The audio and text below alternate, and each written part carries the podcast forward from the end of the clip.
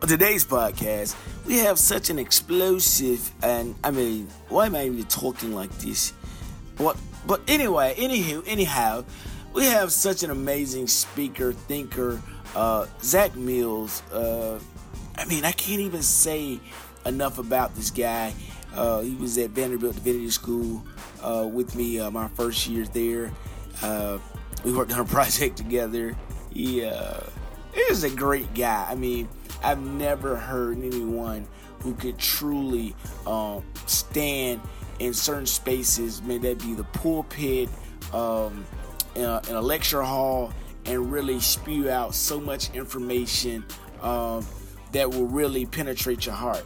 And so hopefully you gain some insight to what he has to say and all the things that we talk about today. Unfortunately, you won't hear me on this podcast. I am actually in Zach's hometown of Chicago working. And so tune in, man. Lock in. It's about to be a great conversation. Anytime Eric and Nikki's there, it's always going to be crazy. You're probably going to miss my crazy antics. But hey, it's going to be a good conversation. I'm excited that you're listening to the Wolves Podcast. Welcome to another episode of the Wolves Podcast. I am Erica Brown. I'm Nikki Talley. We do have a good show for you today. Before we start the show, I want to go ahead and kind of give a little commentary about how I'm feeling right now. Of course, you know, when we record these shows, we record them a little earlier. And so really this episode is taking place at the time that the Waffle House shooting happened today. By the time you hear it, it should be Thursday, but for us today, it is Sunday. A little bothered by what happened today. One, a gentleman comes up and, I don't want to call him a gentleman. I'm going to call him exactly what he is, a terrorist. A terrorist came into a Waffle House around 3 a.m. on Sunday morning and shot up a Waffle House in Antioch. A gentleman named James Shaw Jr. Stopped more people from being killed than what already were killed. 4 people lost their lives because of this event. I know James, I know his family. I'm more than my thoughts and prayers, I'm really more concerned about the action that should take place after this situation happened, and I'm really bothered by it. It really bothered me. I know James has a daughter, Brooklyn, is a 4-year-old girl. She had the possibility of losing her father, but there are other people that did lose their life. So we want to make sure that we think about Taurean Sanderlin. He was 29 years old. He was an employee of the restaurant. He was killed outside. Joe R. Perez also was a restaurant patron. He was killed on the standing outside as well. There was a 21-year-old woman that was killed inside the restaurant. I believe her name was Akilah DaSilva. She was 23 years old. And she's critically wounded inside the restaurant. Later, she died at Vanderbilt University's Medical Center. In addition to those victims, we also have a 21-year-old Shanita Wagner, 24-year-old Sharita Henderson. They were both injured and being treated at Vanderbilt University Medical Center as well. So I want to lift them up. I do want us to pray. I do want us to keep them in our thoughts. But I want us to do something else that I always notice happens when policemen shoot down our Black men and women, and that is people do a GoFundMe for them or they give them money. And my thing is that we need to put our money where our mouth is, and we need to make sure that we are giving of our resources to help out these families that are in need, to help out James and his need, because more of the fact was I was really shaken up by this today. I was really shaken. I was really upset. I was really angry. And I haven't talked to James. I don't really want to talk to James because I think right now he should be able to grieve with what happened. But what I do understand is that this is something that's very serious to us, and I'm really getting tired of when it comes to the Black community in these situations, we're overlooked and we're not given the same treatment. And this right here, I cannot allow to be an act of mental illness. I just refuse that any time a white man shoots up something domestically here in the United States, they're always seen as a mental illness issue while everybody else is seen as a terrorist. This is a terrorist. Now, I don't necessarily believe in the death penalty. I would love to, but I can't. Something in my heart tells me that I have to forgive. Now, I'm not in a forgiving process right now. I'm just going to be very honest about that. I'm not. I'm actually very angry and I'm very pissed off. But what I do understand is that I cannot allow people to call this mental illness. When somebody goes into minority communities, specifically in this one, Black, communities and shoots up a store and people lose their lives. And we want to give credit to mental illness because they're a white man. I cannot allow that today. So I want to go ahead and just give like a 30-second moment of silence to all the victims. And I'm very grateful and thankful for James Shaw, but I wish James never had to be in that situation at all. I'm glad he's able to go back to his daughter, to his family, who I know them very well, and I'm really thinking about them right now. But I just am very bothered by this situation, and I want to make sure that all of our political officials hear this and listen to and know that Black Nashville cannot be silent and will not be silent on this situation. So here we go for 30-second moment of silence.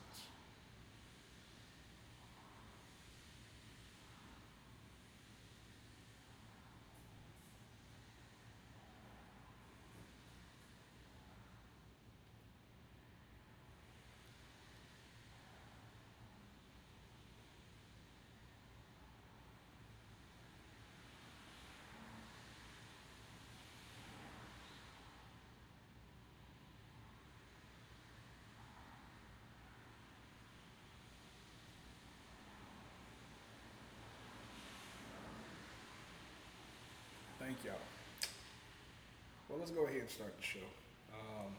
Nikki, how you feeling today beyond what just recently happened? Beyond that, pretty good, man. Pretty good. It's a pretty good day in Nashville. You know, other than the tragedy that happened this morning, I'm pretty good. Just got out of church. Long weekend, you know, at the Grove, we do those 3, 4, 5 marathon services, so yeah. I'm a little tired, but... ready to run on for the Lord, right? We definitely want to give a shout out to Reverend Dr. Brianna Parker. Absolutely. I'm sure she tore down the church today. Listen, I really think Brianna would be considered the best preacher in the United States if she had male anatomy. Oh, wow. Like, I mean, wow. Like... She is a beast. Yeah, like... She's definitely a beast. Listen, I'm fat and I almost felt like running that. I don't run after my children. I felt like running. We definitely want to give a shout out to Reverend Dr. Brianna Parker, especially with Black Millennial Faith Cafe that's out there. Y'all make sure to look her up. And she's got a book coming out. We'll have her on pretty soon, but she's got a book that drops, I believe, in May. So definitely cop that. Do some pre-orders. But I don't know. How you feeling, Eric?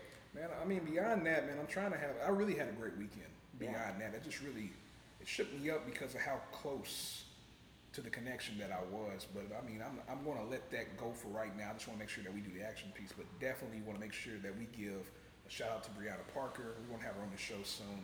Y'all make sure to Google her. Look up her stuff and make sure to go get her. If book. You don't know Bree Parker, you I don't know what you're doing out here in this life. Absolutely, Just find yourself right now, and ask the Lord to take the will. Listen, I'm glad too. Dakari's not here. No ashiness. Too late. No lotion for nothing. So our brother is not here today. We gonna do our best to hold it down. We gonna hold it down for my boy. Shout out to Dakari, man. Even though we joke about Dakari all the time, Dakari's out here doing it. Dakari's doing great stuff out here. That's why he's not here with us right now, because he's doing great stuff. And so, since he's not here, we'll go ahead and talk nice about him and say that he's doing a great job. Now, when that motherfucker gets back, of course. Speak for yourself. Yeah, man, I ain't saying shit to that nigga. He still ain't put up the goddamn website. So fuck. That's why he ain't here, really, y'all. We didn't want to tell y'all. But we suspended this nigga, okay? He got to sit out like 2 shows because he ain't put up his website. We did like the Black Baptist pastors did. We sat him down. We wanted to look at the service for a little while and just see where he could be fitting in this situation. So we'll make sure to get back to it. Look, we do have a great show today. We really want to talk about not only young Black from millennial faith, but we also want to talk about what that looks like, particularly in the life of Reverend Dr. Zach Mills. And I'm very definitely glad to have him on the show today. Yes. What's up with you, Zach? Man, I'm good. Thanks so much for having me. Absolutely, man. I'm glad that Nikki's brother, Pastor Napoleon Harris, hit us up and made sure and said, look, man, you definitely need to make sure that you have Zach on the show to talk about not only his book, but just to talk about where he came from and even talk about why this book is so important for us. And interesting fact is that me and Zach actually went to high school together. He was a senior when I was a freshman at Riverdale High School. Go Warriors! Go Warriors!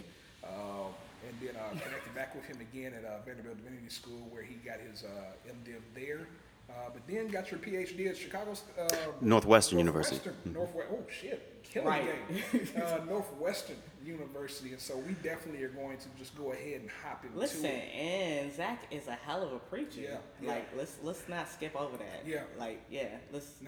Zach's doing his thing, man. So what I want to do is that we'll go ahead and just start with the questions and just really allow Zach to introduce who he is, man. So I guess the best way that I want to start is just, Zach, who are you? Wow, a deep philosophical question. We know who you are, but our people need to know who you are. Yeah, people have asked me that in the last couple of months, and I think the best way for me to describe myself is I'm a storyteller. My father was a speech pathologist, and he worked in the VA hospital for almost 40 years, working with Iraq War vets, Vietnam vets who had traumatic brain injury and had trouble speaking, communicating. And so I grew up with that, watching my dad help people become more confident communicating.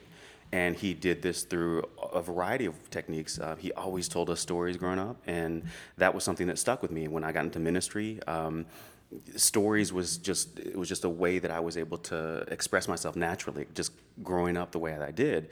And it just so happened I went into ministry, went into preaching, and got my PhD in rhetoric, and was just fascinated with how you can literally open up worlds and expand imaginations with stories and words rightly told and expressed. So, that's what I try to do. I think I'm a storyteller. I try to be a storyteller, and I tell stories that, I try to tell stories that help us to envision better ways of being in the world, So, why don't you do this? Tell us a story about the context of where you're from, just so you can get a more mix of who Zach is. Sure. So I was born in Ann Arbor, Michigan, and grew up there till I was about 9. And then grew up in Murfreesboro, Tennessee. So my childhood is Murfreesboro, Middle Tennessee. So I am, Middle Tennessee raised, and just kind of hung out here for most of my life. Went to college at Western Kentucky University, and this is my area. This is my, this is where Middle Tennessee. So that's kind of where I came up. Yeah. Good stuff. So what makes you tick? What makes me tick? Wow. Seeing people tap into their unfulfilled excellency. That's what makes me tick. So I tell stories that help people to do that. I really appreciate that you named the tragedy earlier of the shooting in Antioch, because it's so tragic in so many ways. And I think about these grieving families, and I think about and I really appreciate you naming the victims and saying a little bit about them. Some of them were so young, and now we will never know the beauty of their gifts, the beauty of their journeys, and the world is deprived of that. And so what makes me tick is finding ways to help people tap into the stuff that is not yet fulfilled, the gifts, the talents, the excellency that will bless the world, that will heal the world, that will inspire the world. So that's what makes me tick, and that's why today really, it really hit me hard, because we'll never know now. We those who knew and loved those people had a sense of who they were and what they were offering the world. But it's so sad, because we'll never get to see their journeys play out. Yeah. So what's your story, Zach? I guess I asked you why what makes you tick. I also asked you your context, but what is your story? I know I said who is Zach Mills, but yeah. I really want to know your story from your point of view. Absolutely. So my story is weird. It's weird. It's unorthodox. I'm actually adopted. I was adopted when I went into foster care at 4 months old, and I was adopted. It was it's a weird thing too, because when I was in the process of, my parents now who adopted me, when they were considering adopting me, I was, just a couple months old. And we get further along in the adoption process, and social workers, people that are supposed to be advocates for children, told my parents, don't adopt this child, because he's going to end up just as messed up as his parents. Wow. So that's how my story started, where I was already labeled a throwaway child. Wow. Before, I could even advocate for myself. And who was your parents? I mean, what were they like for them to even say something like that? So my parents are just the most amazing people. Like, so they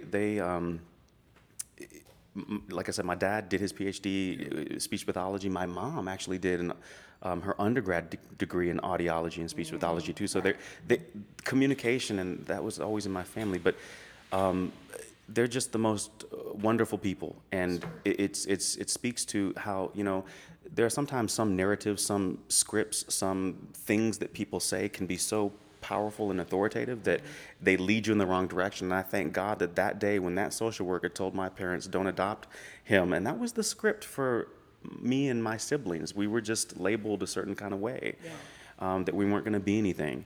That was the script. That was the narrative that was given to us. And my parents chose to, some of my mentors say you have to learn to hear with your third ear, see with your third eye, right.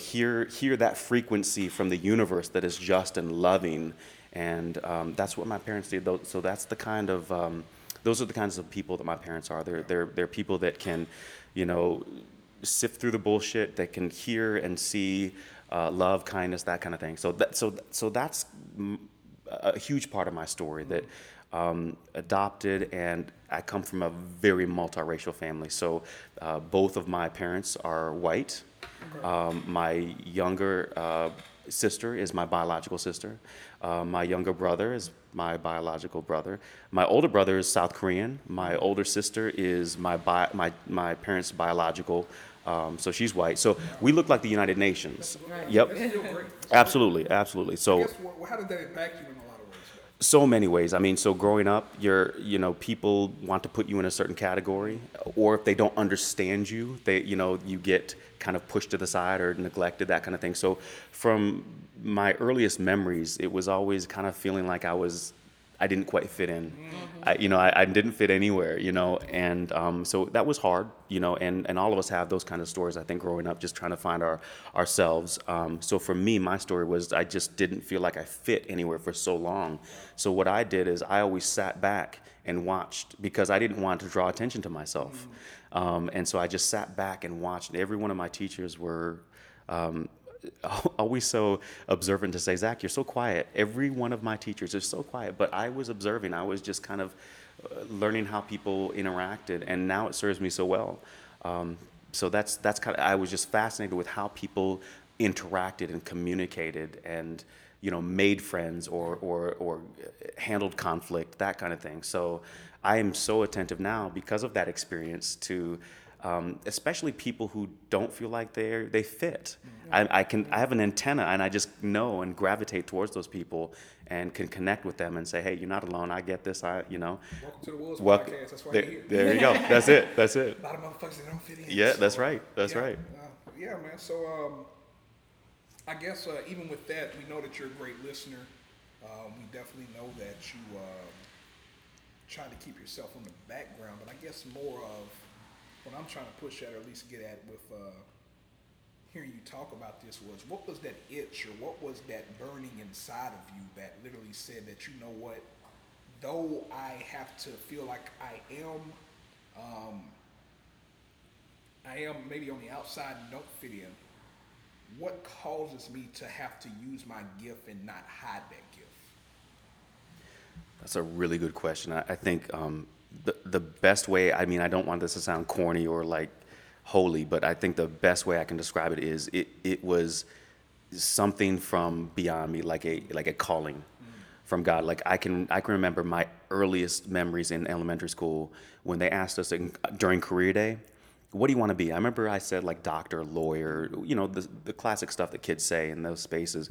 But I remember when I said that, it didn't quite fit with how I was feeling. Mm-hmm. And so even way back then, I felt this, it was a passion, it was a fire, where it didn't make sense to me, because I didn't want to be in front of the room, because I was so, I was bullied a lot, and, I didn't want to be out in front of people, but that was still something that was a passion, to be out in front of people, and it was a passion not to be seen, but a passion to help people understand what it means to tap into those things that you're passionate about.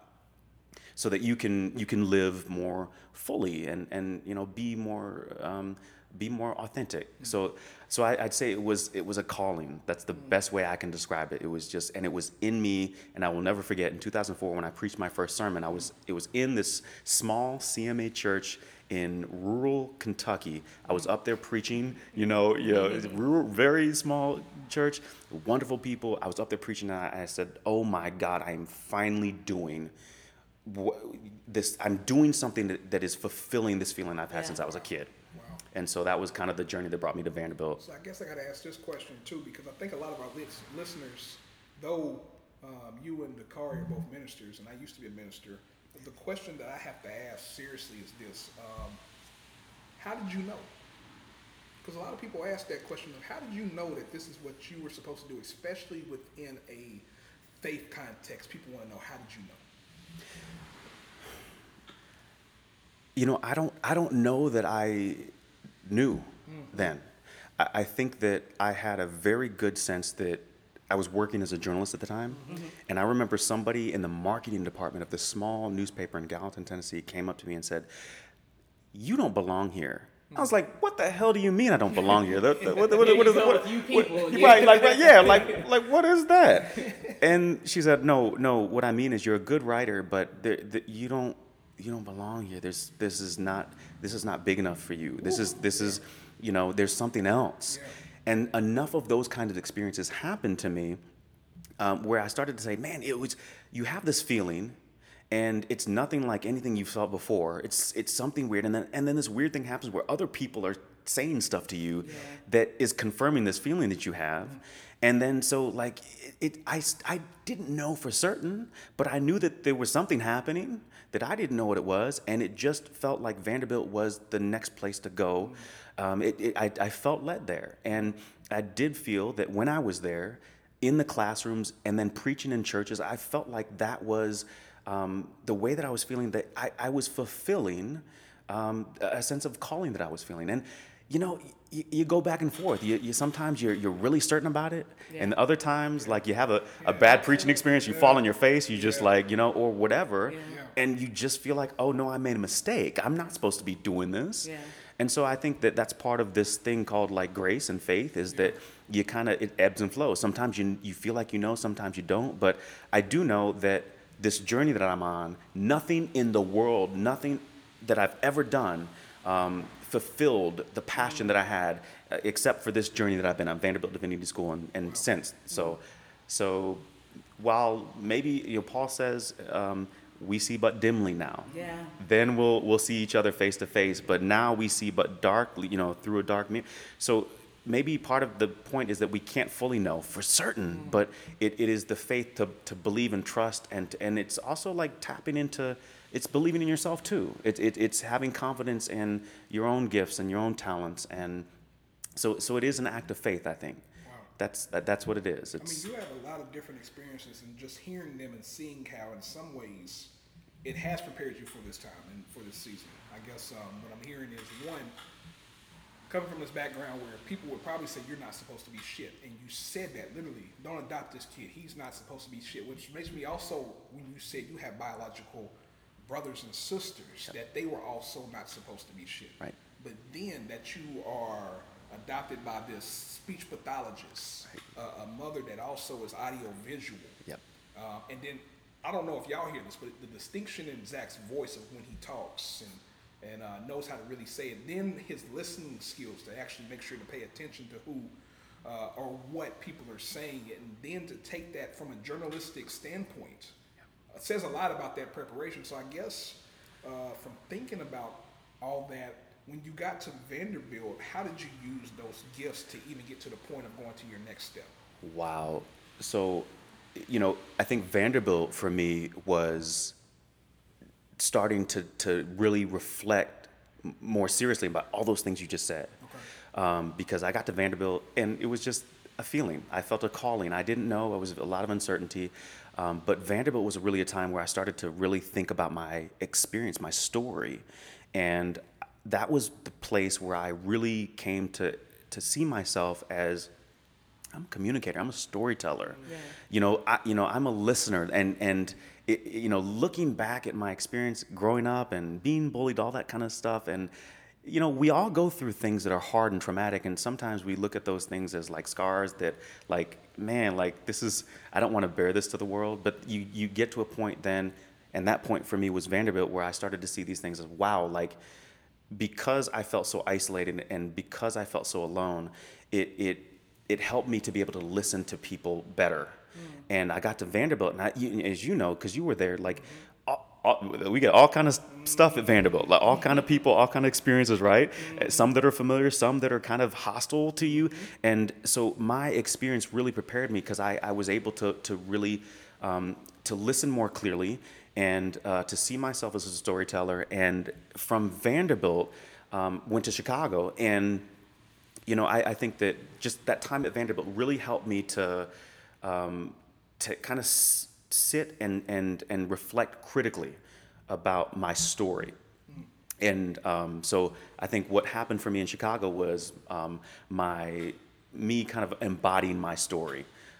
So yeah, like it was just, that was just a time for me to just kind of sit down, shut up, and like think about the, you know, I always say that there's no such thing as wasted time. Mm-hmm. Because I go back over my story when I got to Vanderbilt, and I'm like, man, like I wasted so many years, like just kind of being in the background. And there's no such thing as wasted time, because my superpower now is radical listening. And I know in the span of 60 seconds the kind of person I'm dealing with, and usually the kind of person I'm dealing with is someone who has so much greatness in them, but is kind of afraid of it. Mm. And what they do, and it's what I did, is you play small, so that other people don't feel insecure or uncomfortable, because I know what it's like to feel insecure and uncomfortable. And it was like this hypersensitivity I had. So I would always just kind of play my gifts, I would diminish them. I would dilute them, so that other people would feel comfortable. And so that was kind of all the reflection I did at Vanderbilt. I get to Chicago, and Chicago was all about, no, we're not going to hide our light. Yeah. We are going to celebrate this, because it wasn't just what it did for me to finally affirm myself and my gifts.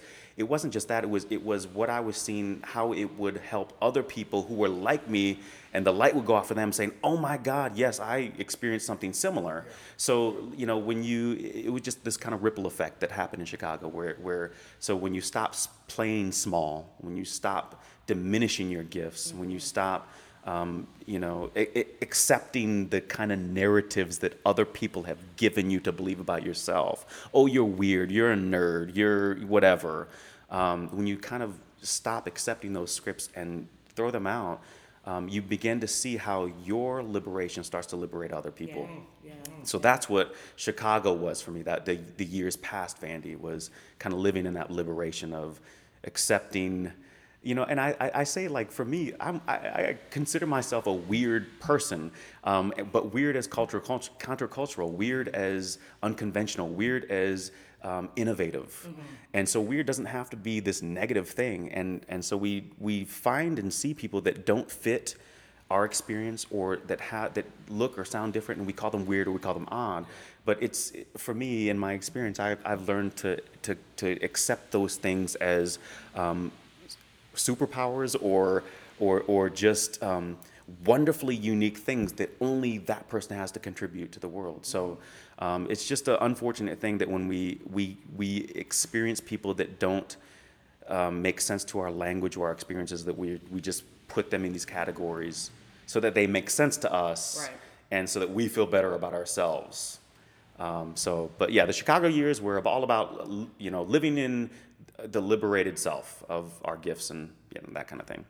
Yeah, I love when you were talking about dimming your light. And I think a lot of times to be a millennial in a faith-based organization, a lot of times you have to dim your light just to get along. Mm-hmm. That saying, get along to get along. Right. And essentially, I always wondered about that, like how much is too much to dim your light, because those organizations are missing out on the light that we bring. But it's almost like, those forces that are in power and have been in power are too intimidated by the light, so you have to kind of, so I can operate in the space in some manner, kind of dim down. No, absolutely. So I think one of the things that I learned going to Chicago, so my experience at Vanderbilt gave me a whole lot of tools. So I felt a lot more confident. And so I get to Chicago, I'm like, I'm going to save the world. I am going to, you know, all these unjust systems, I'm going to fix them. And so you learn very quickly how powerful these systems are. Yeah. When you stand toe-to-toe with giants, you know, so Chicago is, you know, a whole history of giants, a whole history of unjust systems. And I learned very quickly, you know, it's one, so I was shining my light very confidently. And then you see these institutions that say, nope, no, oh no, we can't function if we have a whole lot of people shining their lights confidently and being confident and knowing who they are. We can't function if if people who are gifted stop believing the scripts that we give them to follow so that we can control them. So the thing that I learned very quickly is if you're going to shine your light, there's a strategy to shining your light. Okay. You gotta understand the institution that you're dealing with. Yep. And then you also have to have what I like to call, what my mentors called, a go to hell fund.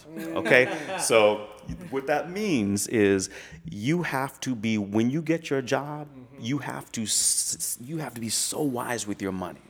You have to be. I was making $23,000 a year, you know, as a journalist in before I moved. Here in Tennessee, Gallatin, when I was in Gallatin, $23,000 a year out of college as a print journalist, making pennies, right? I saved my money. I saved as much as I could. I always, in every job, saved as much as I could. When I got to Chicago, I had a little bit of a little nest egg, okay? Yeah. And so that's when I started to shine my light, to be more confident. And the institutions didn't like it. And so they start retaliating, and they do all kinds of things. I can't let you stop right there. Right. Go deep into how they retaliate. So it gets so deep. You have people at institutions, at churches, at churches, okay? Churches who follow the loving Savior called Jesus Christ. People who follow that man in churches. WWJD. Absolutely, yeah. I had people and leaders in churches who began to go and find the friends that I had in Chicago to try to insert lies, false narratives in their head to try to turn them against me, to try to isolate me. So that's another trick of institutions. When they can try to isolate you from your communities of care with people who love you, that's a strategy. That's how you know Zach's a nice guy, because I wouldn't say this too. I called you motherfuckers out. I wouldn't say your goddamn names. But I appreciate him for being a Christian. You know, hey, you know, well, I say these things in my private moments all the time. Absolutely. Yes. So, but that was one tactic, was to try to alienate me from my friends, and thank God I had the kind of friends that when that happened, they came immediately to me and said, Zach, you know, this is what's happening, and here's kind of the narrative they're trying to paint of you so that they can fire you and feel and look justified doing it. Okay, so that's one tactic, and you know, and it gets so, it's so hostile, so just lies, deceit, deception. Sabotage. Those are all the kind of tactics that happen. And if you don't have a go to hell fund, if you don't have enough money to just say to that space, you guys can go to hell. I don't have to be here. I don't have to deal with this. Go to hell. If you don't have the kind of resources to do that, you stay in that kind of situation, and all kinds of violent things can happen. Yeah. All kinds of self-destructive things can happen to you. You can develop all kinds of self-destructive habits. You can start to embody the kind of negative, so they try to paint you a negative way. They try to paint me a negative way. That was a strategy. If you stay there long enough, you start to become a self-fulfilling prophecy, and you start to live into this negative thing that they said that you were, but you're not. But if you stay there too long, you start to become that thing. And then everybody says, oh yeah, he was that thing. It's time to get rid of him. And so it completely undermines your journey, your story, and all that kind of thing. So I always say, have a go to hell fund. Like that is the wonderful strategy that you can have, so that no institution has that kind of power over you. Wow. So listen, you can, come on with this lesson. You know, I didn't go to church today, but I kind of wish I did. Listen, shit. Listen, you got to say the coins to go to hell. I gotta start. You and your mama go to hell. Shit. I wanna you and your mama, your whole family go to hell fun. That's what I want. Damn. So let me go ahead and get to this point, I guess. You've alluded to your faith. I guess what's the biography of your faith? So I was raised in the Presbyterian Church in Ann Arbor, Michigan, went there for 9 years faithfully, every Sunday. We moved from Ann Arbor, Michigan to Murfreesboro, Tennessee when I was 9. And after we moved when I was 9, man, we were, Christian, Mother's Day, Easter, CMEs, right? And my parents were more faithful, but the kids, we just didn't want to go. It was a new place, and so we didn't go. And it wasn't until I was like 18 in college, I was starting to attend a Baptist church in college. And my parents went to a Disciples of Christ church in Murfreesboro. So I have Presbyterian, Disciples of Christ, Baptist. I served in a United Methodist church when I was an intern at Vandy. I don't have any kind of denominational kind of root. My roots are all of them. That was my experience. It was just really diverse. So any tradition that I am invited to preach in, I kind of feel at home because, I just have my story is just all of those have influenced my upbringing. So what do you believe? That is a really good question. I think that I believe God is love. Mm.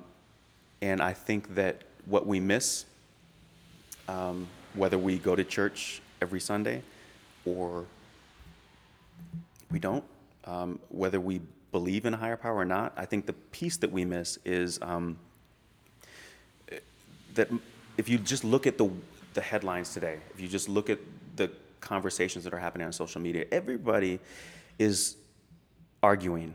Everybody is waiting for their turn to talk. No one's really honestly listening.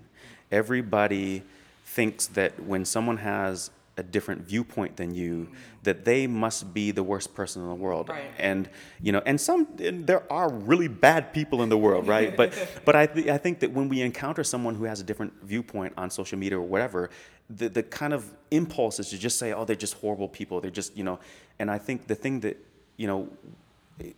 I believe that God is love, and I believe that the thing that we can do to kind of embody that love is to begin to just see each other as human and start to listen more than we talk. My theology has changed a lot since Vanderbilt, and I think the best way I can say it is God is love. The more we can embody that love and humility, I believe that we. Those of us who believe in a higher power, regardless of what that tradition is, I think if we can live lives that are more humble and more open-minded, we get to a place where we're more faithfully walking towards that God, whatever that God's name is. I think arrogance and meanness and rigidity and closed-mindedness are things that are... Like those of us who have a sense of a higher power, those are things that are just diametrically opposed. Absolutely. And so I don't know. So that's God is love. That's what I believe. And I if you had asked me that question 10 years ago, I would have had a lot more to say. Mm. But I've just seen this thing play out. People of faith who say they believe in God and believe in Jesus. People at nonprofits, people in businesses say they believe in God and Jesus, and just it's their lives and their way of engaging with others is the exact opposite. Mm. And so, the way I just have to start by God is love, and then from there, how do I every day model my behavior, my speech, the way that I listen, that is close to I can understand of what that love is. Yeah. Yeah. Now how old are you, Zach? I'm 38. So. Zach's 38 years old. What do you think about, because you're about 3 to 4 years older than me, what do you think about our generation, specifically the black community, but I still want to kind of go further with those who are 40 and under. Mm-hmm. What do you think is the status of our faith right now? And I'm not necessarily saying just church or religion. I'm saying literally, what is the status of our faith? Well, That's a really good question. I think there are a lot of people, if we're going to just talk about the black church right now, I think there are a lot of people in crisis. And I think the crisis is this, that they have grown up hearing, so narratives and stories, these and scripts, these are the words that I'm going to continue to use because they're powerful. If you think about the script of a movie, actors and actresses, you know, the stuff they do on screen is directed, influenced by a script, okay? Absolutely. And so narrative story scripts that we have as people, those influence how we interact with people. And so I think a lot of people are having crises now in the black church because the scripts that they've been given no longer match the kind of lives that they feel are most fulfilling and life-giving for them. Yes. And so there is this kind of crisis that's happening. And so it's not to diminish their wonderful experiences in the church that they have and wonderful memories. And so they're cherishing those, but then they're also saying, man, like the way that the minister interpreted this scripture or the way that we talked about this issue, sex, sexuality, or gender in Bible study doesn't jive with how I'm feeling and how I'm living in the world. So I think there's a lot of people who are experiencing crisis, but do not feel safe enough and don't have the kinds of communities to express and be real about the fact that I'm having a crisis, you know, and here's this thing, that these things are not matching up for me anymore. And some people are doing self-destructive things because they think it's them. They think they're the ones that has the problem. It's not them. It is the tradition that in some ways has failed them. And it is communities of care that have, in some ways have failed them. It is ministers who in some ways have failed them. And so so I think that's the state for many people in the black church is the silent crisis, the silent suffering. And so that's why I love this podcast because it becomes an avenue for people to express it. And then for that expression to connect with other people who are feeling it, but for whatever reason feel silenced or don't feel that there's a space for them to really express it with other people who feel safe. There was another part of that question. I just can't remember what it was. So it was straight up what do you think the status of our faith as this younger generation is? So I think that this might get me in trouble, but I think that there's a lot of dishonesty in our faith. That shouldn't get you in trouble. It's going to get them motherfuckers in trouble for not doing that. Not on here. Right. Go ahead. No. Speak on that. I think there's some dishonesty. I think that, again, there's the script that we have to look a certain way, sound a certain way, believe these kind of things. And for many of us, especially millennials, they're saying, no, this is this kind of way, the way that faith has been articulated in many spaces, in many traditional denominations, no longer is relevant, no longer is meaningful or life-giving for how I'm experiencing life. And so I think that that's the thing that's happening is that people are experiencing that, but they're fake. They're not being real about it. Yes. And it's understandable because, again, like I said earlier, that there are some spaces where people, especially millennials, don't feel like they have a safe space to voice that. And so I think that there's a lot of dishonesty, and it's not necessarily malicious dishonesty, like I'm trying to be dishonest because I'm trying to deceive you. It's dishonesty because there's honestly a confusion about, like, how do I be real? How do I be myself? How do I be boldly authentic? You know, how do I tap into my unfulfilled excellency? You know, how do I do that? How do I, you know, so yeah, I think that's kind of, I think crisis and then dishonesty, you know. But I think there are a lot of people who really, but again, God is love. So I think that if we can find ways to communicate that and embody that in churches and other spaces, that I think that we can get to a place where we're helping people to be more authentic and be more honest about where God can handle tough questions. That's the thing that I don't understand about churches, right? Like God can handle your damn tough questions. Okay, if God is the creator, if God is, so a lot of these conversations we have in our church, God is omnipotent, omnipresent. Okay, well if God is all of those things, then certainly God who created you and us knows that we are not God, knows that we do not have all the answers. God knows that we are going to question things. Certainly that God understands that we're going to wrestle and we're not going to understand. And certainly God does not condemn us to hell or condemn us to purgatory or condemn us to a life of illness or sickness because we have these tough questions. Right. Okay, I think that, yeah, I just think that God, I think that's the space where, if God is love, that's the space where the most life-giving and wonderful, loving things can happen, where people can say, God, I don't understand this damn thing. Yeah. Like, here we go. Just, God can handle your rage. God can handle your anger. God can handle your tough questions. Absolutely. I'm going to throw that out to you, too, Nikki. What's up? Zach already took us to church already. He did. But I need to throw that out there, too, just to have this group conversation. What is your thoughts on the status of, now I don't want to say millennial faith, I just want to say faith in general, and then I also want to say with us being 40 and under. You 40 and under? Well, yeah, I am. Okay. I am. Don't let the white hairs fool you. But yeah, seriously, what is the state of black faith?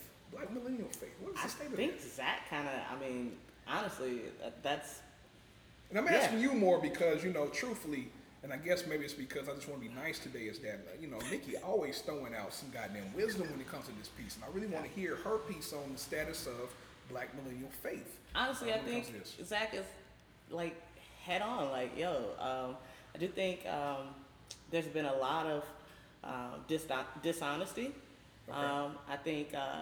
I think on both sides, from the pew and the pulpit, right? I think the pulpit has lied. Mm. I think a lot of it has been maliciously. Mm. I think niggas want you to fill them seats. Mm-hmm. And so they'll tell you anything. They like an infomercial sometimes. Yep. You know, if you just pray hard enough, you just keep coming, the Lord gonna turn it around. Mm-hmm. Nah, nigga. Like, let's be for real. Like, you know what I mean? Like, and I think we need to just stop as clergy. I'm gonna say we need to stop damn lying. Mm. Like, yes. Like, I don't know what God's gonna do. All I can do, I learned the greatest lesson from my twins the other day. I put my son in this box. I put Connor in this box, and he couldn't get out. And so Caleb was like trying to pull him out of this joint, right? And I think I'm saying this because I think this is the answer. What we do, because I think a lot of us, we sit around and we're like, yo, what do? We see this person that's been hurt by these lies. We see this person. How do we reconnect them to this community of faith, right? So my son, he's in the box because he was playing with it. So I just put him in there. I want to see what he's gonna do. Okay. His brother, who's smaller than him, went and tried to pull him out. He's pulling on him like, and they grunting and everything trying to get him out. And so when Caleb realized he couldn't pull Connor out, he just sat down next to him in this box, and he sat there until I pulled Connor out. And I feel like that's what we have to do. It's just sit there with them, right? Because only Jesus can make this shit right. Come on now. Like, trying to go to church. Shit. That's it. Like, I think that's the answer. Like, I don't have an answer. Like, I wish I could abracadabra. Ain't that what Andre 3000 said? I wish I could abracadabra and erase all this and make it, you know what I'm saying? But we can't. So the only thing I can do is sit here with you, right? I wish I could pull you out, but I can sit here right here with you until the Lord decides that this shit is enough and we gonna fix this. Yeah. That's what I see. Like, I feel like we've lied to people too long, and that's we caused the pew to lie. Wow. Because they've been trying to fit into this image that we've lied to them and given them. And so they're lying and wearing masks, trying to say that they feel all right, but at the end of the day, they don't feel all right. And we've never given them a place to wrestle with the hard things. The hard things of what happens when you do have sex. We so busy telling them don't have sex. Right. You like sex? Shit, I like sex. Right. What happens when you do have sex and you feel used? Where can I go and talk about that at? Yes. You know what I mean? Like, we haven't given people a place to talk, a safe place to talk about these things. And then, you know, we lie. And so, that's all I got. Wow. These niggas trying to make me go back to church and shit. I'm not going. But I mean, they really doing that thing. He'll be there next year, y'all. Don't worry about it. So I guess from that, we gonna sit on the floor with you until the Lord decides. Niggas gonna sit with me. Huh? We gonna sit with you. Gonna pull me out this box. So let me, I guess, transition into this piece, especially with Zach. Zach is through a lot of stuff out of us that's been very heavy, but. What's the story behind you writing this book, The Last Blues Preacher? I want to get to the book, but I don't want to go to the book just yet. Can I just say it's a nice-looking book? Man, you know, some people write books and it's paper. It looks like it's like the newspaper paper. It's recycled and shit. And it's not because they earth conscious. It's because, you know, this is a nice hardback book. Yes, and it looks good. I mean, it's got. Listen. Say it, Reverend. Say listen, it, Reverend. Some of y'all need to stop with this shit. Come on now. Trying to get my $20 and your shit look like a coloring book. Boo boo the fool. With 10 pages. I'm looking at this nigga. Large print. Right, it's a heavy book. It's in my hands. I kind of feel like iPod did that commercial where they felt like they were God's hands holding the iPod. That's how I feel holding this man's book right now, man. This is a hell of a book. It looks good. It does. I'm ready to read the book while I'm looking at the book. But definitely, we're gonna make sure to take a picture and put it on our social media accounts to make sure that y'all see it. We'll put the link up too. This is a dope Amazon. Can you Amazon? Right. We're gonna get there. Okay. So I give Zach. Just go ahead and tell us the story of what got you to the point of wanting to write a book like this. It's a really interesting story. So I was serving in the church in Chicago as an associate minister, and one Sunday. You know, have the receiving line after, you know, you do your sermon, you know, everybody's saying, hey, thank you, Reverend. You never know if they really like the sermon or not, right? You're like, this, that was her word. Right, you know, if they passive aggressive and like really cussing you out, like, is this genuine, right? So, okay, you're like, whatever, just going through the motions. I don't care. I just want to go home, go to sleep.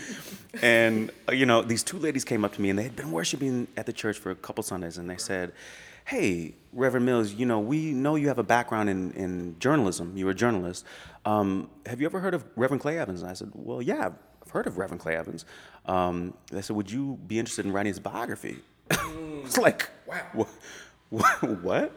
And so it's always the sisters that put something heavy on. Listen, so black women be doing their job. So, all right. If it wasn't for the black women, you know, that would be me, Jesus. Well, nigga, you need a job. I got that go to hell for him. Interestingly, though, these were two white women. Oh, okay. Right. Damn. I know, right? I didn't. I should have let it go because that was good. I didn't. I know, right? They might. Yeah, they might. They might have. They might. They might have. I'm gonna leave that alone. Yeah, you're right. We're not gonna go that way. I mean, look, it was so good. I didn't want to mess it up. I didn't want to blow that up because it was so good. But okay, so yeah, they came up to me and said that, and so I said, you know, okay, let's I need to meet him. Mm-hmm. So I met with Reverend Evans, and he just the most humble man. Like all the stuff that I learned about, like he is just the most humble man. Wow. And so we're there during that first meeting, and so a couple things. The first thing was I was like, I don't think Reverend Evans, I'm the person to write this book because I've never wanted to write a biography. I've never thought about it. I'm not the most experienced writer. I was 32 at the time, and I was like, you have people, the Chicago Tribune, you know, Sun-Times that could write that. And so I was like, I don't think I'm qualified. Even though this nigga told you already, his father's a speech pathologist, his mother does audio, is an audiologist. He also told you about it, he's a journalist. But this nigga doesn't think he's qualified, and he's a great listener. We know this about him already, but he doesn't think he's qualified to write this book. Anyway, so the way that we continue to insert those narratives, the negative narratives that control our lives, and so that was going on. And Reverend Evans said, thank God, he said, I want you to be worried, but not concerned. Worried means that you take this thing seriously. Concern means that you're going to disappoint me. He said, you can't disappoint me, Reverend. He said, whatever you do, I will be pleased with. Wow. Full speed ahead. And so I put that story in the introduction because that, like, my life looks so much differently now because I wrote this book. This nigga told you he was called. Yeah, you know. We saw the season of his time when Reverend Clay Evans. Yes. Ain't it something when the elders affirm you? Yeah, it is. Okay. Go on. I'm getting excited over this. This is great. The thing that really helped. Oh, and there's so many similarities between me and Clay Evans and our upbringing. Okay. So the thing that really sealed the deal, he said full speed ahead. But the thing that was really interesting, that I I don't know. These days, I don't know if I consider myself like really holy roller. I don't know. But this was one of those moments where I consider him called. Yes, this is one of these moments where I'm like, this was a God moment, where okay, so. Clay Evans is from Brownsville, Tennessee. Okay, very rural, you know. I don't know if y'all know about Brownsville. Right, okay. This was when Clay Evans, born 1925, is still alive. He, sharecroppers, okay. His grandparents, slaves, you know, so sharecroppers. That's West Tennessee for y'all, by the way. Yes, and if you drive there today, you can feel it. It's a residue. You can feel the ancestors there. Because the shit ain't changed. It's like whatever 1800, 1900. It's still the same damn place. That's it. So do not drive there during the night. You don't do that. You drive there and make sure your car is working right. Okay, so Brownsville, Tennessee, and he tells me that, and then I said to myself, "Oh shit." It just so happened before I even moved to Chicago, the year before I moved to Chicago, I was a broke Vandy student trying to do a second degree at Vandy. Didn't know how I was going to pay for the $4,000 for my degree. And so Vanderbilt says, you know what, Zach, if you participate in this research program, we're going to send you to a place in Tennessee, and you're going to study the intersections of religion and politics. Mm-hmm. You know where they sent me? Brownsville, Tennessee. Okay, wow. I lived there 6 weeks. It just so happened I had a friend from college who lived in Brownsville. She was gone the whole summer. I stayed at her house in Brownsville, Tennessee, and then a year later I go to Chicago. I meet Clay Evans. We have this connection. So it kind of sounds like Vanderbilt had a go to hell fund, but they just didn't realize that it sent him somewhere else. Boom! There we go. It makes it like Zach Eagle. Go to hell, nigga. I'm on to Chicago. That's it. That's it. So that's how that happened, and it just happened so quick. So it was just the most amazing experience. Wow. So yeah. Wow. Yeah. That's crazy. So yeah. I guess from there, what still enticed you to want to write it? I mean, it's one thing for them to tell you this. Mm-hmm. It's another thing for you to say, you know what? That's true. They're right. I want to write it. So what got you to the point of saying, let's do this? That's true. So, and I was still working on my my thesis for my MA at Vanderbilt. Mm-hmm. So I was like, I'm going to write a biography, but also still write another book length project for my thesis so I can get my degree. So I talked to a couple mentors and I was like, I don't know. I'm going to have to let him say the names of mentors. Okay, so I talked to Brad Braxton. Brad Braxton. I want y'all to hear that name. Brad Braxton. Dr. Brad Braxton, who is now the director of the Center for the Study of African American Religious Life at the Smithsonian. Yes, so yes. He's a pastor at Riverside in New York. Yes. His wife is a monster in her own business to win finance game. Yes. What's their name for us?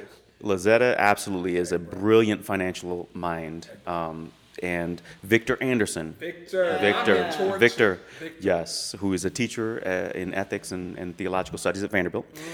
So I talked to them, and so you're right. There was all these things, but it was when I started to hear things like Reverend Clay Evans opened up the doors of his church to Dr. Martin Luther King Jr. In the mid-'60s, when lots of black pastors and the whole white elite political power structure there said, no, we do not want Dr. King here because Dr. King is exposing things and blowing things up and disrupting the status quo. Wow. Clay Evans opens up the doors of his church and catches hell from city leaders. There's this. So that church tried to go to hell, and make it count too. They really did. Okay. They really did. So, and there's this iconic story that's in chapter 13, called "The Tempest Is Raging," now where he's going into his book. Right now. Sure that the emphasis is on chapter 13. Chapter 13. The Tempest Is Raging. Dr. King is a personal friend of Reverend Clay Evans. He welcomes Dr. King to his church. Clay Evans is in the midst of this building project to build a new sanctuary. And the city leaders warn him. They say, Reverend, if you keep going with Dr. King, we are going to revoke the loans, the building permits. Wow. And he stood with King. They revoked everything. Wow. The sanctuary stayed as steel beams and concrete, just a skeleton for 7 years. Wow.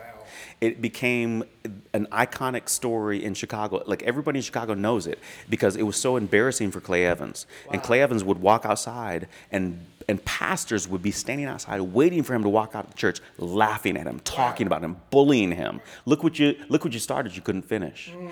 And so this question about, so when you ask me about faith and how do you know, Clay Evans goes through this crisis of did I hear right? Did I do the right thing? It cost me so much, and still stood with King. And so, so that's that. Those kinds of stories made me say, history needs to know this. We know a lot of stuff about King. We don't know about Clay Evans, who was the one who a forerunner for King, who made a way for King to get a foothold in Chicago. Yeah. Clay Evans preached Sam Cooke's funeral. Okay, so those kinds of stories, when I hear... Listen, now that's something I didn't know. Wait a minute. Yes, right? Sam Cooke is my boy. There we go. You're talking about somebody that owns his public church. Absolutely. Man, look, I'm about to shout. I want to go ahead and hear say this. Yeah. Sam Cooke's my boy. So, Sam Cooke... The controversial experience of his murder, his death, and then Clay Evans preaches his funeral in Chicago, and I can't. The quote's in the book, but I'll butcher it now. But he says something along the lines of, "We need to try to live to create a world where the most important songs of our lives are sung during our lives, not after our lives, right?" And so that Sam Cooke was coming to hear Clay Evans, and I asked Clay, I said, "Clay, did you ever record anything with Sam?" He said, "No, we never recorded anything." But can you imagine? That's right. That's like Snoop with the Clarksons, right? Oh, right? But it gets deeper. So James Cleveland, the father of gospel music. Clay Evans becomes a member of a quartet singing group, and James Cleveland is one of the members of the group. So Clay Evans preaches at James Cleveland's funeral. I don't know if he was the keynote, but he was one of the people that spoke. So when I hear these kinds of stories where Clay Evans is at the forefront of history, influencing the leaders that are in history books, that's when I said, okay, I need to write this. I need to be a part of this. Wow. Those kind of stories help me. And the other thing, there are wonderful interviews with Minister Farrakhan and Jesse Jackson. And you get like I said earlier, this country is in the process of we're tearing each other apart. We're just so at each other's throats. Clay Evans in the 1960s, 70s, 80s is working with Muslims like Minister Farrakhan and Jesse Jackson. He's bringing people together. He's a bridge builder. So I think that's something that is what we need to be doing more of today. We need to be bridge building. Wow, that's great. I want to read I have more questions about that piece, especially when you talk about the Muslims. But I want to read just what you said. So the name of this chapter 13, is "The Tempest is Raging." And what Reverend Clay Evans says, in 2011, he says, "I was persecuted and talked about. Clay, you're a fool. Joining up with Dr. King, you're a fool. We're going to mess you up. I figured they couldn't mess me up no more than the Lord could." That is strong and that is heavy. Yes. Man, that says a lot. And then what's funny is the next paragraph, which I'm not going to read, is from Minister Louis Farrakhan. So I guess more of what I want to hear you describe and talk about specifically in the situation is right now there's even a DC council member that is getting a lot of flack because of the fact that he has given money to Minister Farrakhan and the Nation of Islam. And I know for a lot of people that sounds very anti-Semitic within that talk. So I just want you to, because you have a quote for Louis Farrakhan, I want you to talk about, especially within Chicago, and especially with thinking about his connection to a lot of not only Christian ministers, but Baptist ministers. Yes. What are your own personal thoughts, especially if you're putting this in your book to say that, hey, you know what? Right.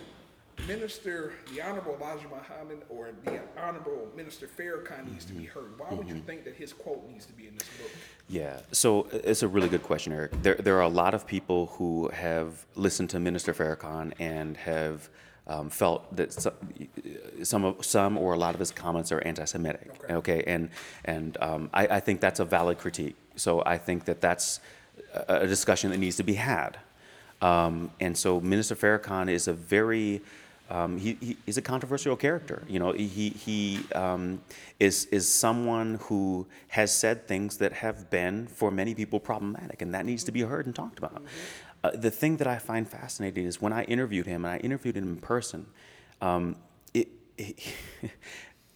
of that came up. And I interviewed him, the context of the interview was years ago when, do you remember... this must have been 4 or 5 years ago when there was a new Muslim mosque that was being built in Murfreesboro. And then there were people that burned construction equipment, okay? Mr. Farrakhan came to the church that I was a member of, Jefferson Street Baptist Church. He came twice. Wow. Reverend James Tex Thomas made sure that that Minister Farrakhan was heard. So I definitely have an interest in the story. Absolutely. Yeah. So there was a lot of there were a lot of what I'm presuming that were Christians that were burning construction equipment of the Muslim mosque. Okay. So, and so that was happening at about the same time, a couple months after that happened. Then I interviewed Minister Farrakhan. So it was still in the national news. And there was all this conversation about, Muslims, terrorists, and, Christians are superior and all of this kind of thing. And I was like, well, when I interviewed Minister Farrakhan, we didn't talk about any of that. What his thing was he emphasized how Clay Evans was a bridge builder, how Clay Evans was a man of integrity. And so that's what the conversation really centered around. So I do think it's important for us to have conversations about whatever we find controversial about Minister Farrakhan, that's fine. We can talk about that. But Minister Farrakhan does have a lot of incredibly insightful things to say about systematic racism. Okay, he has a lot of insightful things to say about internalized racism, self-hatred. He has a lot of very important things to say about that. And that conversation with about the book was about bringing people together. It was about finding ways to celebrate the beauty of traditions. Yeah. And in that conversation, I heard more ecumenical, celebrating other kinds of traditions. So at least in that interview, there was nothing anti-Semitic about that interview. It was about finding beauty in traditions. And I don't know, maybe Farrakhan has evolved over time. I don't know, but it's at least in that conversation, it was all about celebrating diversity. Yeah. It was all about bringing people together. So that's, that's why I think Farrakhan needs to be heard. That's why I put his quotes in the book, is because we have a person from the Islamic faith, the Muslim tradition, and in this country, there's a lot of tension for Christians and Muslims. And Farrakhan in this book is not talking about the divisions. He's talking about the opportunities to connect. So that's why those quotes exist here. So how do you feel about Minister Farrakhan, especially from your background of talking about, of having white parents, of having, I think you said an Asian brother. Yes. Also a white brother. With that diversity that you have, and I wish many of us had that type of experience of having so many cultures to think about. What does that even mean for you? Because you selected him to be in your book. Yes. So I think that if Farrakhan and I were to sit down together and talk about the whole history of his talks, his theology, he and I probably would have some points of disagreement. I don't know where he is today, because it's been some years since I've interviewed him, but I'm sure he and I would have points of disagreement, but that kind of speaks to my story, where my story is one where I value disagreement. Now, I don't value denigrating other traditions. I do not value devaluing other traditions. Right. And so, but I do think that it's not a deal breaker if we disagree on issues. And so... So I think, I think that's kind of how I look at Farrakhan. Was there another part of that question? So So it was, as I think about my story, the thing that I wanted, we didn't have time, but the thing that I really wanted to get into, I did tell him after the interview. I wanted to get into my story because I was curious to hear how he would react to a biracial kid, half black, half white, who has white parents, who has this multiracial family. If he knew who the kid was that was interviewing him, I wanted to know how he would react. We didn't get into that. I would like to have known that. But I did say, Murfreesboro, and he's like, oh, you're from Murfreesboro? So we had a really wonderful conversation about that very briefly after the interview, where he said, he said, it's not about Christian and Muslim. It's about brotherhood. It's about sisterhood. It's about being together. It's about connecting. So that was something that is life-giving. And it's, he has said public things that can, people have said are anti-Semitic, and we can talk about that. But at least in those moments for me, it was more the person of Louis Farrakhan. And there were no cameras around, other than the one that we were using. And so it just felt, there was more of an authenticity that I think that we saw more of the person and complexity of Minister Farrakhan, that when you're up in front of thousands of people, yeah, I don't know, there's just a pressure, there's a performance, there's, mm-hmm. And who knows what it, I don't, who, there's no way I can know what Eric believes, there's no way I can know what, but I think in those kind of moments, that's why I appreciated the intimacy, at least what I perceived, and that's why I put that in the book. He was honoring, the other part is that he was honoring his elder, Clay Evans, and celebrating his struggles, celebrating his sacrifices. And this was a Muslim that was doing this in the midst of a context years ago when Christians were tearing Muslims apart. So I don't know, but again, like Clay Evans and Minister Farrakhan are thick as thieves. And Clay Evans and Dr. King were personal friends. So the way that the history books play things out, it's not always as black and white as we think. Right. And there are things happening behind the scenes that we know not of. Minister Farrakhan came to Clay Evans' house for that interview, so it's just, and then you wonder, how often have these kind of conversations happened when no one else knew, and what were they talking about? And there was this famous conversation that it's not famous, but Clay Evans told me there was a time when Clay said to me, Reverend Evans said to me that Jesse Jackson and Minister Farrakhan had some kind of beef when the Million Man March was going on. Mm-hmm. There was some kind of thing happening about power or ego, and it was Clay Evans that sat them both down and said, here's how this should go. Yeah. Wow. So the things that we see play out during the footage of the Million Man March, Clay Evans is in the background that was influencing how that looked. Wow. So that those are the kind of stories that made me want to, That's great. That's great. So since you kind of got into your book, man, let's just go ahead and get to it. All right. What is The Last Blues Preacher about? The Last Blues Preacher is about the son of sharecroppers who grew up in rural Tennessee with very few advantages and a very negative picture of himself. Mm.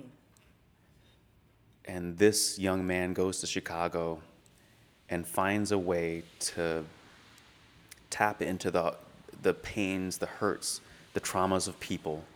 A lot of Southern people that moved north, and found a way to connect with them and move them beyond the blues to something life-giving, and it's called the gospel. And so it's a story about a gospel singer that wanted to be a secular singer, that somehow became a gospel preacher, and became this unwavering advocate of civil rights. So it's the story of someone who shouldn't have been anything, but found a way to help others tap into all of their gifts and potential, and to challenge systems of injustice. So that's the short way to describe it. But the thing that connects with me and Clay is that. If the first couple of chapters about his struggle to love himself, the struggles to he couldn't speak words until he never spoke any words until he was almost 3. He had something happening that he didn't speak until he was almost 3. He was mute. This man who is now one of the most famous gospel singers in this country, who walked with King, was mute, and so the first couple of chapters talk about his struggle to love himself, the struggle to see himself as, equal to others. And so this is a story about someone who had profound blues and somehow, some way, saw beyond them. Wow. And then helped other people see beyond their blues. And in Chicago in the 1960s, lots of black folk had lots of blues, right? Oh, and so, yeah. I definitely want to get into your definition of blues, which I think I saw a little bit. I don't want to go there just yet. I'm going to ask this first part of the question and what that is. And I know Nikki has a question too. Mm-hmm. How strong of a connection do you two have? And I guess what did you glean from him? Because a lot of the things that you just said about him sounds like a lot of the themes of yourself as well. So I definitely want to hear that connection between you and Reverend Clay Evans. Yeah, it's very strong because the more that we talked, the more that he shared, and the more that I heard, the more that I shared, we learned that we were very similar, very insecure young men growing up in the South, not too far away from each other in Tennessee, from where we grew up. We had a lot of connections in terms of like the struggles that we had. So that was very strong when we were interviewing each other. And I think that's why he felt he went to some very real places. Like, and I say in the book, there was a moment when I was like, when I would watch Clay Evans, this famous black powerful preacher, when I would ask him about Brownsville, he would morph. He would morph into this larger than life, C.L. Franklin friend walking with, Dr. King walking with, you know, he would morph into that amazing grand preacher to a scared, introverted young man. I could see it. And to see him pause for 30 seconds, a minute, 2 minutes, and then cry. There's a point where I said, this is maybe not what we should be doing. Like, I don't know that this is, there's sometimes where you think that people burying past traumatic experiences can be therapeutic, and sometimes it is. Those were moments where I was like, this is, I don't know that this is any good for anybody. You know, he's reliving these things that are clearly traumatic to him, and it feels sometimes exploitative. Like I'm exploiting his pain. And so, yeah, there were those moments where I had to question whether or not this was an ethical project. So, we talked about those kinds of stories. Those are where we could connect. And that's where I was like, oh my God, like someone like Clay Evans who did all these things and walked with the leaders and mentors that I had as a kid that I never met, but met in history books. This is a guy that walked with them, but this guy can relate to me, like knows what it's like to be bullied and knows what it's like to not feel, you know, like you have many friends. I could relate to that. So that connection was very strong during the interview process. So that bond is very strong. And so I think that during the interview process, as we learned more about each other, it was like I learned like I was so similar to him. And we really had a really rich connection there that there was a lot of vulnerability. And as he would share those kinds of things, I would share more of my story. And the part, I'll be honest, look, the part that like, I was really weirded out and scared about was I wasn't quite sure if he knew my story. And I was like, does he know I'm biracial? I have all this multi-family situation going. Would this change how he perceives his biographer? Like, if he knows my story, does this change like, oh, well, I don't think you can tell my story the way it needs to be told, because he wanted the black Baptist pastor, you know, minister. Okay, I fit that description, but he didn't know my whole story. And so I'll never forget the day that I told him, and I was so scared because I was like, is he gonna say, okay, bye? But it didn't matter, and I should have known that it wouldn't matter. But yeah, so the bond is real because the vulnerability that he shared, and it was reciprocal. It was reciprocal, yeah. How long did it take you, or what was the whole writing process from, conducting interviews? I want to ask that how long, the length of the process, and then also, was there a moment, or what was the moment that stands out the most that just kind of made your jaw drop? You know, like it was just like, whoa, did he say this, or this actually happened? Wow. Okay. Really good question. So the writing process was I would meet with him about once a week, okay, at his house or at his daughter's house. And we'd interview each other it was like he would interview me. So I say we interview each other. I'd ask him questions. He'd ask me questions. So for about 1 to 2 hours each week. And then I would just take notes. I would record stuff. Mm-hmm. But my process was I wouldn't really write anything. I would just kind of take notes, record things. And then it was probably like about 6 months after the interviews started that I started like writing stuff. Mm. And so like I was like, oh, shit, like I got to start getting things down to paper. Yeah. So I never forget, I was living in Chicago, Hyde Park. I went to Starbucks on 53rd Street in South Woodlawn every Saturday morning, got the same drink. I'd bring it back to my apartment, and I would spend the next 7 hours writing. And I did that for about 6-7 months. And so that was kind of my process. Okay. 6-7 months of listening, wow, journaling, and then 6-7 months of just hardcore writing. Wow.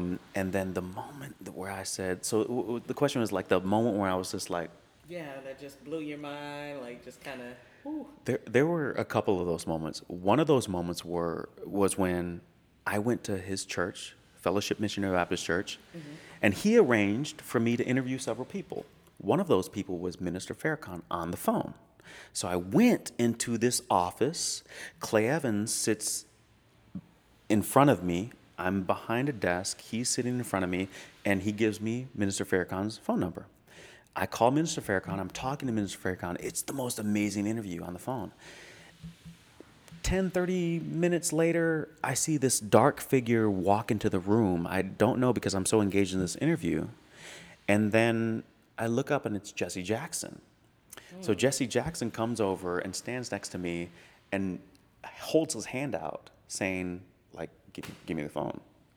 So, well, what am I going to do? Like, I got to hand the phone to Jesse Jackson, right? So, and then Jesse Jackson and Minister Farrakhan began to have this really humorous conversation. And I know because I can hear both of them laughing, but I don't know what they're talking about. And all of a sudden, then Jesse Jackson hangs up the phone. I was like, oh, I wasn't done. And so that was one moment where I was like, Clay Evans is the kind of person that can bring those kinds of people together. Mm-hmm. Let's see, you know, another moment is, there were so many. There were just, here's how I can sum it up. Every single time I went anywhere in Chicago, I went to City Hall. Everything stopped. Doors opened. Mm. I went to all kinds of places and everything literally stopped. Those are those kind of jaw-dropping moments where I was like, This is a person that shaped the city of Chicago. Now, Reverend Clay Evans, did he start fellowship? He did. Okay. He founded Fellowship Missionary Baptist Church in 1950. Wow. And he stayed there from 1950 to 2000, 50 years. And Charles Jenkins is there now, and they have a good relationship. So yeah, he was there 50 years. Mm. 50 years. Transformed gospel ministry, radio broadcasts, television ministry of gospel music. So, yeah, I think I wanted to kind of, like, because a lot of listeners might not know who Clay Evans is. Right. I know because my parents were, you know. Yes. And being from the Midwest, you knew Clay Evans and who he was. But a lot of our listeners might not be very familiar with him. Right. And I hear you saying, like, he shaped Chicago, met with Dr. King. Yep. I think it's, for me, this is the most interesting thing that this pillar, this giant would allow, and I don't want to call you a novice. I was and am. Yes. I think that is if you're going to authorize a biography of yourself and that he saw enough in you to say, hey, yeah, little light-skinned guy. Yes. I don't care that you come write this biography of me. I think that says so much about this man, and gives me such a newfound respect for him that not only, because a biography, I don't want to say self-serving, but of course it's preserving your legacy in a sense, absolutely, right? But to be able to affirm you within that as mm-hmm. well, it just says a lot. Yeah. You know, I think Clay, that's what I thought was really strange and interesting and really helpful about him is that he could have said, I'm Clay Evans. Yeah. Yeah. I'm going to get a Pulitzer Prize winning writer to write my... Yeah, because my brother said that. Mm-hmm. He was like, you know, Zach is writing Clay Evans' biography. I was like, Zach Mills? We don't know who that... Who the hell is that? We just don't think you ain't shit. I don't mean it like that, but I'm just like, Clay Evans? Yes. Listen, come on, God is yes. in your life. Yes. And I got to say this because Nikki said this, though, because my mentor is also one of Zach's mentors, Victor Anderson. Yes. Victor talks so highly, and I'm telling you, even though I knew Zach, we did not know each other that well. Right. And Victor talked so highly about what Zach was doing. He approved it so much, and the fact that he was so supportive mm-hmm. of what Zach was doing made me more interested. So I was just so happy to hear from Nikki's brother Napoleon about the fact that he wants to actually come on our show to talk about this book because of the fact that people that I respect so much, and I also know how they can talk about people when they don't like them.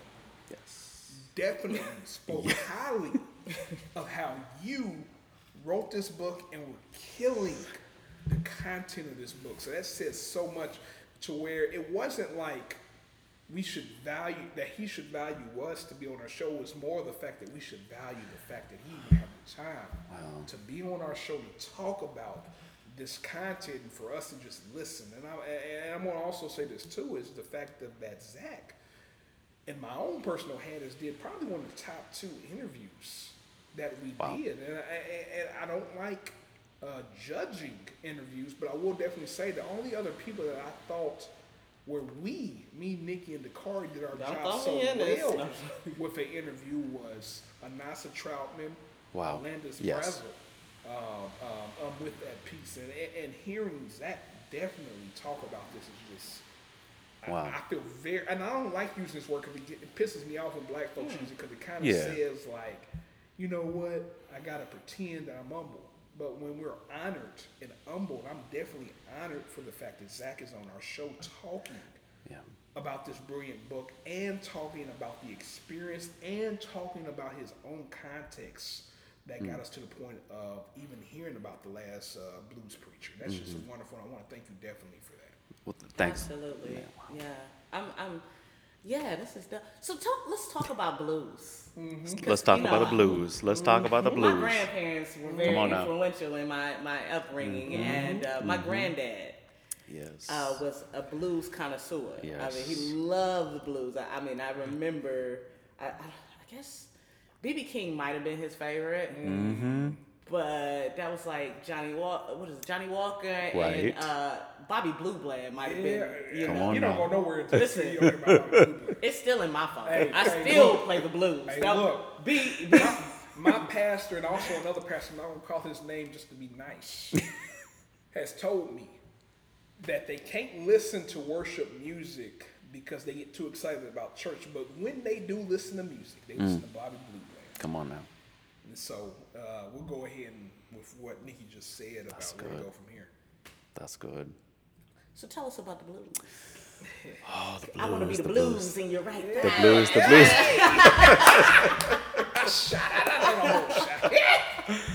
The blues. My goodness.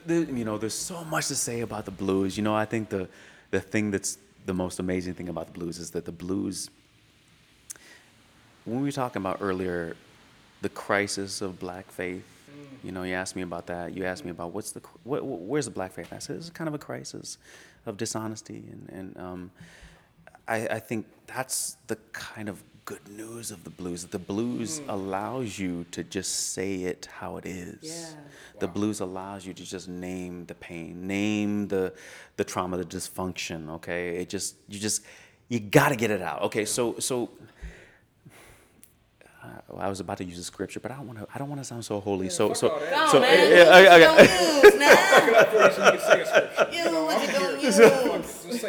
right. So I can't remember. It's in the Psalm. So like it's let's see. It is when we're talking about the people of Israel. So they're in captivity, and there is this scene in which they're saying we're going to dash your babies against the rocks, yes. Mm-hmm. Yeah. Right? Yeah, that's Psalm. Is it 137? 37 is what I want to say. Okay, 37 or 137, no, something like that. Throwing your kids against the pricks. That's yeah. right. That's right. Rocks, yeah. That's right. Yeah, so we're there. We're singing. It's 137. And then our captors asked for our songs. And so they're like, it's passive aggressive, like hey, we got you, as you are our prisoners, hey, sing us one of those freedom songs. I don't know if y'all saw the Five Heartbeats when they said sing you one of them songs, there we go, in the car, and they had them pulled over. That's exactly what I think about when I think about that's exactly right. But then also what Zach is hitting on is just the fact of you can't get away from this regardless. No. I mean, truthfully, I'm trying to get away from talking about scripture, but the truth of the matter is these stories pull you in about how can we sing our song? That's it. Especially in America, especially as black folk, especially as being enslaved, especially as being oppressed, especially as being shot down by cops. Come on now. How can we sing our song in a strange land? There we go. So it all ties back to what we were talking about. We feel like we don't fit. We feel like foreigners. Okay. See how Zach brought that back so quick. Right. So we're all searching for these sacred texts that make us feel like we belong, that make us, feel connected. And so, the blues, I think of those scriptures when I think of the blues, because these captors that had these people with their boot on their throat, looking down on them, saying, now sing us one of those songs of Zion, okay? Looking down on them. And yet, as we think about our ancestors in this country, they sing these songs, they subvert, here's the best way I can summarize what that kind of subversive act where captors are looking down on us, saying, sing us. Black Panther. Okay? Anybody who's seen Black Panther, there's a scene in which they're in the throne room begging for help for one of the outpost tribes, and the white man gets a little, get a little confident and is trying to argue his case, and what happens? There we go. There's a barking, and that barking is an intervention. It's an interruption into the song of white supremacy, into the dominant narrative, the dominant script, the dominant... There we go, right? Come on now. There is this dominant script that is been perpetuated and inserted into different communities and individuals. The barking interrupts it. Yeah. The barking suppresses it. Yes, the barking, you guys got me all messed up in here, so. You niggas better bark, shit. Yes, sir. No, Paul, where the fuck you at? You guys, you're talking with a singer in here barking. Yes, sir.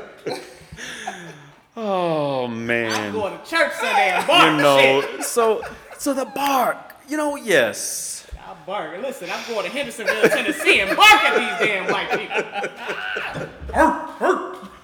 people. Yes, sir. Go on, Zach. Go. Keep on going. Don't mind us. Let's see. What else were you talking about here? Let's okay. So I do got to bring this up. So who are your influencers with the writing? And because I ask these questions, because when I think about the metaphor of blues, I think about Houston Baker. I think about Cornel West. Yes. And so I definitely want to think about who are your influences of your definition of blues. Yes. And then also your definition of blues within the Christian faith, the Christian context, but also